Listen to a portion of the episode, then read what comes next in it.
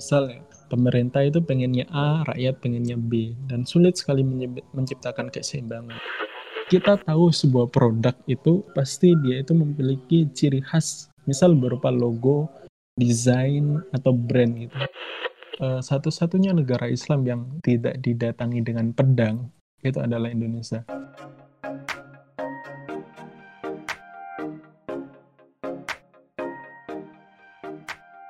Pada malam hari ini ternyata kita live Discord for the last time. Jadi malam ini kita masih membahas hal yang sama yaitu Ar-Rahman. Mau wow. tahu bahas Mau tahu bahasanya seperti apa? Silahkan wow. kakak yang silahkan kakak yang udah wow wow dari tadi langsung muncul bahas Ar-Rahman for the last time in this live Discord. Oke, okay, hari terakhir. Yeay. Bismillah kita sampai di ayat yang ketujuh di surah Ar-Rahman. Bismillah was-sama'a rafa'aha wa wada'al mizan.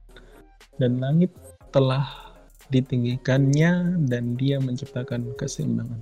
Was-sama'a dan langit rafa'a ditinggikan rafa'aha ha kembali ke langit sama wa wada'al mizan dan dia menciptakan keseimbangan. Wa wada'a menjadikan menciptakan eh, teman-teman sekalian di Nahwu Sarab itu sekitar ada kalau teman-teman bahasa Inggris itu ada berapa tenses sih? Tenses itu sekitar ada 16 kalau nggak salah. Nah, kalau teman-teman belajar Nahwu Saraf ataupun Balaghah itu berapa yang bilang ada sekitar 200-an. 200 tenses lebih. Aku sendiri nggak sanggup mempelajari kesemuanya, jadi belajar yang pokok-pokok saja ada 10 kalau yang pokoknya itu. Kalau yang mau pengembangan ada sampai 200 dan sebagainya. Nah kemudian ada ini bisa dibilang tensis atau apa ya? Ada yang disebut dengan al-mas'ulu anhu. Misal ada sebuah kalimat. Aku menulis buku. Ada sebuah kalimat aku menulis buku. Itu kalimat normal. Tapi kemudian ketika masuk ke tensis ini kalimatnya berubah jadi gini. Tahu nggak yang aku tulis buku. Tahu bedanya? Jadi ada kalimat biasa gini, aku menulis buku. Kalimat yang kedua, tahu nggak yang gue tulis? Buku loh. Sebenarnya kalimatnya kalimatnya biasa aja sih. Kalau di apa? Secara garis besar aku menulis buku. Tapi ketika masuk ke tenses itu ada sebuah penekanan ke objeknya.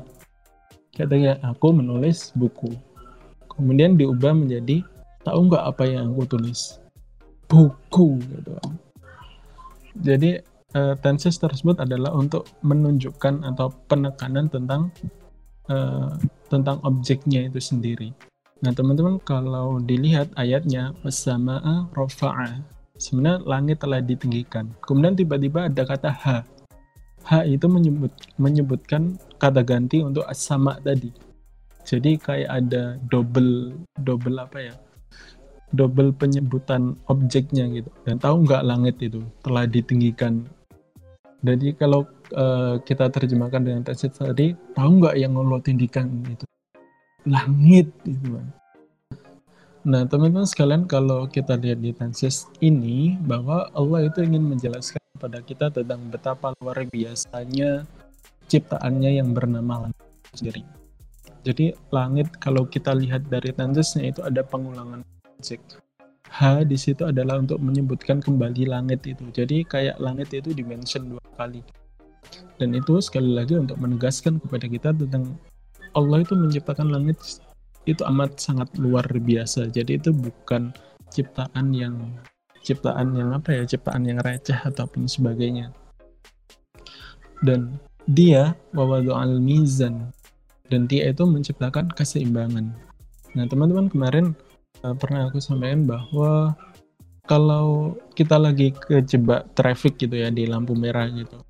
Kemudian kita dari belakang aja kita bisa tahu itu mobil mereknya apa. Kita misal kejebak traffic gitu, kemudian ada mobil lewat di samping kita. Suara mobil gimana? Ya gitulah. Uh, kemudian kita itu tahu itu merek mobil apa. Gimana kita bisa tahu itu merek mobil apa? Atau kita lihat sebuah HP gitu kan. Kemudian kita lihat sekilas saja oh itu Apple. Oh itu iPhone gitu. Kita tahu itu iPhone dari mana coba? Ada tandanya. Ada logo ada brand. Jadi meskipun ditutupin gitu ya kemudian dibuka HP-nya ternyata eh, dalamnya itu iOS bukan Android. Berarti itu Apple atau Samsung? Si Apple dong iPhone dong nah kita tahu sebuah produk itu itu dia itu pasti dia itu memiliki ciri khas. Misal berupa logo desain atau brand gitu. Misal dari fashion kita tahu itu mereknya Nike. Kita kita tahu sepatu itu Adidas. Kita tahu dari mana dari ada logonya ada desainnya. Jadi desain itu kayak tanda tangan dari penciptanya gitu. Jadi siapa yang bikin produk ini kita tahu gitu. Nah dan tanda ciptaan Allah adalah wawadu'al mizan ciptaan Allah itu signaturnya tanda kalau itu ciptaan Allah ciri-cirinya adalah mizan keseimbangan ke semua ciptaan Allah itu pasti ada tandanya dan tandanya itu seimbang. Misal manusia pun, manusia Allah ciptakan wa nafsin wa ma sawaha seperti itu. Falhama fujuraha wa taqwaha. Allah ciptakan keseimbangan itu. Kita dikasih potensi untuk berbuat baik, kita juga dikasih potensi Allah untuk berbuat fujur seperti itu. Kemudian ke semua alam semesta ini juga keseimbangan. Kalau kita lihat tubuh kita mungkin ada yang meneliti berapa panjang dari tangan, kemudian kaki, kemudian antara mata, kesemuanya dalam keseimbangan. Dan kalau kita kembalikan ke surah kedua Ar-Rahman, Alam Al-Quran, Allah itu mengajarkan Quran kepada kita. Quran itu salah satu fungsinya sebagai apa? Sebagai Al-Huda, sebagai petunjuk. Dan petunjuk itu untuk apa? Petunjuk itu fungsinya buat apa? Untuk balance untuk menyeimbangkan kehidupan dunia kita dan juga kehidupan akhirat kita. Untuk menyeimbangkan gimana kita perilaku kita dengan keluarga kita, gimana perilaku kita dengan teman-teman kita. Untuk menyeimbangkan gimana uh, cara kita bersikap dengan istri kita, misal dengan bersikap ke ibu kita, seperti itu. Sekali lagi, Al-Quran itu juga diciptakan oleh Allah. Jadi tesnya, ciri atau signaturnya uh, desainnya ciptaan dari Allah adalah keseimbangan sekali lagi seperti itu dan eh, teman-teman sekalian di dunia ini di dunia ini tuh mudah sekali dengan hal-hal yang tak seimbang misalnya tentang pemerintah dan rakyat pemerintah itu pengennya A, rakyat pengennya B, dan sulit sekali menciptakan keseimbangan. Pemerintah pengen subsidi itu disedikitkan, kemudian rakyat pengen subsidi itu dibanyakkan. Kemudian bos dan karyawan misal, si bos itu pengen karyawannya itu kerja terus seperti itu. Dan kemudian karyawan inginnya liburan terus. Jadi susah sekali untuk menciptakan keseimbangan gitu. Misal nih ada kasus perceraian misal ada apa suami sama istri gugat cerai ke pengadilan misal kayak gitu. Kemudian hakimnya itu cowok. Misal hakimnya cowok. Dan manusia itu nggak akan bisa menemukan keseimbangannya sendiri. Dan kesemuanya harus berasal dari Allah. Lagi tadi kasus perceraian misal hakimnya cowok. Kira-kira hakimnya ngebela siapa ngebela si suami atau si istri. Misal kalau dibalik misal hakimnya cewek ngebela siapa? Ngebela suami atau istri? Sekali lagi manusia itu sulit banget menemukan keseimbangan.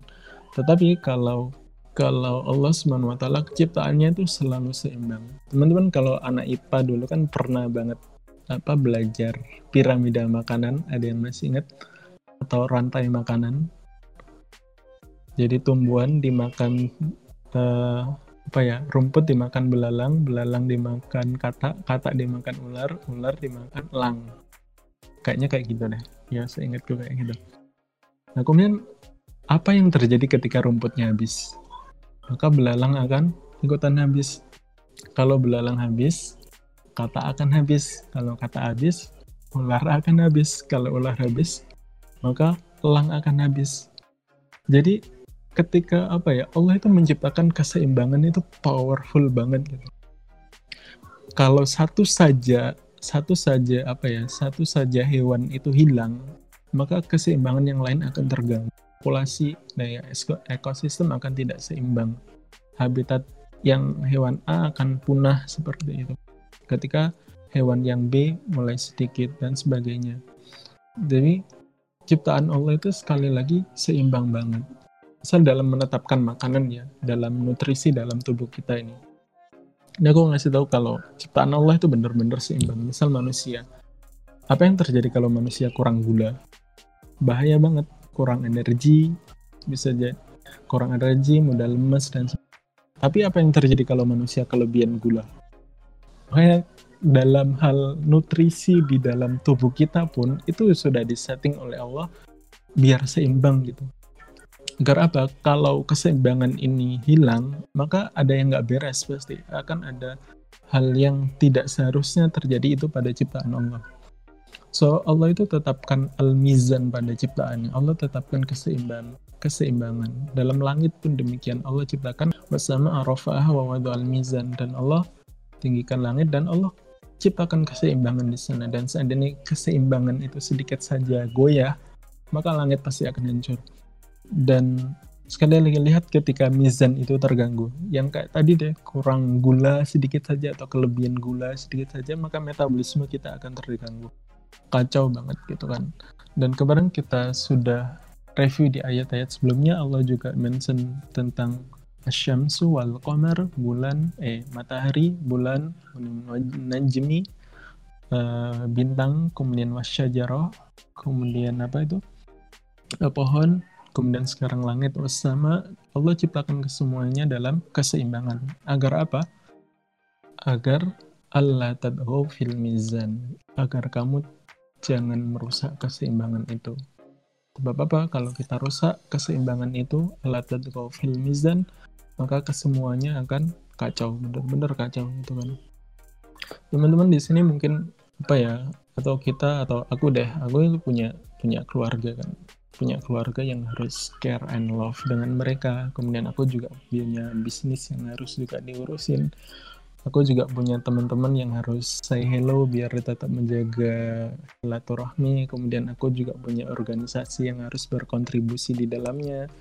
Aku juga punya apa ya punya usaha yang harus bener-bener all out di dalamnya. Kemudian aku juga punya ibadah target ibadah yang harus dimaksimalkan aku punya juga Al-Quran yang harus direview hafalannya kemudian belajar tafsir dan sebagainya dan list-list list-list dan daftar list yang banyak banget mungkin teman-teman lebih banyak daripada aku gitu kan tapi apakah kita bisa membagi waktu itu dengan baik gitu susah banget kita itu memberikan keseimbangan pada tiap porsinya. Dan manusia, manusia tuh suka banget menghabiskan waktu pada yang dia sukai. Misal dia itu lagi suka dengan keluarga, udah waktu buat keluarga semua, kemudian organisasi kacau, teman kacau, bisnis kacau, ibadah kacau, Quran kacau, dan sebagainya. Kemudian kalau lagi suka banget ibadah gitu kan, ibadah terus sampai temen udah nggak diurusin Kali lagi manusia itu suka banget menghabiskan waktu dengan yang dia sukai. Jadi susah banget untuk memberikan keseimbangan pada masing-masing porsinya gitu. Dan bahkan tubuh kita, coba cek deh berapa tinggi teman-teman, kemudian berapa berat badan teman-teman. Apakah sudah seimbang? Apakah sudah ideal dan seimbang? Berapa tinggi dan berat badannya? Itu dicek gitu kemudian Rasulullah itu ya Rasulullah itu tubuhnya proporsional banget loh jadi kalau sekarang apa ya atletis atau ideal banget gitu. Dan bahkan di usia beliau yang 40 itu ya perutnya nggak nggak seperti perut orang-orang muslim zaman sekarang. Emang kenapa perutnya? ya kan kalau orang muslim sekarang usia 40 ya Masya Allah. Apalagi yang bapak-bapak itu. Dan muslim sekarang itu suka banget nonton olahraga tapi nggak suka olahraga. Ya kan? Nonton bola dan sebagainya tapi dia nggak suka main bola. Misalnya apa ya? Sambil nonton bola sambil ngemil sambil nyam nyam nyam dan sebagainya. Jadi ya diet lah gitu kan. Jadi diet ya ini biar kalau ada yang ngebully diet itu ini diet niatnya buat biar biar balance ya mana mana dalil buat diet wa wa al mizan ada di rahman ya. ini hadis buat eh bukan dalil buat diet ini. Mm-hmm. biar kita tetap menjaga keseimbangan kita. Keseimbangan dalam tubuh kita gitu kan. Yep. maka sekali lagi saat kita lihat langit gitu lihat ciptaan Allah yang bernama langit maka ingatlah keseimbangan. Lah al mizan itu. Kadang tuh kalau lagi di uh, agenda-agenda dakwah gitu kan ada beberapa ustadz yang di, di apa ya dimintain gitu. Mintain sama beberapa teman-teman aktivis katanya aktivis dakwah gitu. Ada kadang japri gitu. Ustaz bisa nggak ngisi kajian di sini Ustaz Ustaz bisa nggak ngisi kajian di masjid kampus kami Ustaz dan Ustaz itu bilang maaf Akhi ini ada agenda keluarga sudah. Kemudian mas-mas uh, aktivis itu malah tapi ini buat Islam Ustaz ini buat Islam gitu Ustaz masa Ustadz nggak mau ngisi kajian di kampus kami? Kemudian didesak lagi didesak lagi. Maaf maaf Akhi. Udah ada agenda keluarga. Saya ada udah buat porsi apa buat anak dan istri saya gitu kan. Saya buat keluarga. Kemudian uh, si mas-mas aktivis tadi uh, bilang apa ya Ustadz kukira Ustadz itu peduli dengan umat ini oh, horor sekali. Itu ustaznya kayak, hello, emang keluargaku bukan bagian dari umat ini gitu kan. Saya keluargaku juga bagian dari umat ini. Jadi apa ya? Terkadang manusia itu sulit banget membalance antara antara dakwah dan keluarga itu pun sulit banget untuk dibalancekan. Maka dari itu Allah kemudian bilang wa aqimul wazna bil wala tukhsirul mizan dan jangan dan tegakkanlah keseimbangan itu dengan adil dan janganlah kamu mengurangi keseimbangan itu. Nah, kemudian ketika Allah itu sudah menyebutkan ini agak cepat aja ya. Kemudian ketika Allah sudah menyebutkan langit tadi, kemudian Allah istilahnya menyuruh kita untuk melihat ke bumi ketika sudah wasana wa rafa'a wa wal mizan tadi kemudian Allah suruh minta kita melihat wal arda wa lil anam dan bumi telah dibentangkannya untuk makhluknya untuk setiap untuk setiap makhluknya. Sekali lagi sebelumnya Allah berbicara tentang keseimbangan yang berada di rangan kemudian sekarang Allah mention ayatnya untuk menjelaskan tentang bumi tentang wal arda Nah, kemudian di sini ada kata menarik yaitu al-anam. Mungkin sudah ada yang baca kemarin sudah dibahas juga al-anam apa? Al-anam itu kayak setiap hewan itu memiliki masing-masing khasnya. Jadi ada hewan yang berbeda di berbeda berbeda iklim. Kemudian beda spesies, mm-hmm. ada kan beda air, beda ikannya. Kemudian bermacam-macam lingkungan yang berbeda ya al-anam itu keberagaman jadi bumi itu dibentangkan oleh Allah untuk makhluknya yang beragam dengan kesemua keberagaman itu dengan kesemua perbedaan itu Allah seolah ya Islam itu seperti itu. Islam itu universal banget. Jadi saat Islam itu datang di Cina itu berbeda dengan Islam datang di Nusantara. Saat Islam itu datang ke negara-negara Arab yang lainnya itu berbeda dengan cara Islam datang di Indonesia kalau teman-teman lihat uh, satu-satunya negara Islam yang tidak didatangi tidak didatangi dengan pedang itu adalah Indonesia. Jadi kalau negara-negara kayak Romawi dan sebagainya penaklukannya pakai pedang, pakai perang seperti itu. Tapi ketika di Indonesia sama sekali tidak ada peperangan. Islam masuk dengan melalui budaya itu tadi, dengan budaya, dengan dakwah dan sebagainya. Tapi jadi berbeda-beda itu it's okay. Jadi dalam Islam berbeda-beda itu adalah hal yang istilahnya Islam akan mengcover semua itu. Islam itu akan mengcover ke semua perbedaan itu. Jadi jangan apa ya, misal ada orang yang pakai baju jas gitu kan. Pakai baju jas kemarin yang aku bilang. Jadi, wow, kok pakai bajunya orang kafir sih? Wah, ini jadi kemudian pakai gamis dong, pakai gamis dong. Jadi ada teman yang pakai jas itu kemudian kita katain, wow, kamu kok pakai bajunya orang kafir pakai gamis dong gitu Iya, Abu Jahal juga pakai gamis gitu Gamis kamu pakai gamis itu sunahnya siapa? Sunnah Rasulullah apa sunahnya Abu Jahal? Jadi Abu Jahal kan dulu pakai gamis juga, Abu Lahab pakai gamis juga. Jadi apa ya? Kalau teman-teman baca uh, saat penaklukan Roma gitu dalam kepemimpinan Umar pada saat Khalid bin Walid sampai ke Roma, kemudian dia itu suka dengan fashion fashionnya orang Roma di sana. Kemudian suatu ketika Umar itu manggil Khalid bin Walid untuk kembali ke Madinah. Kemudian ternyata Khalid itu pakai baju fashionnya itu stylenya Roma. Nuansa-nuansa Roman gitu. Dan itu memang Khalid lakukan karena Khalid suka dengan fashion di sana. Dan apakah Umar akan protes? Wah Khalid, kenapa kamu pakai bajunya orang kafir? Ya enggak gitu juga gitu.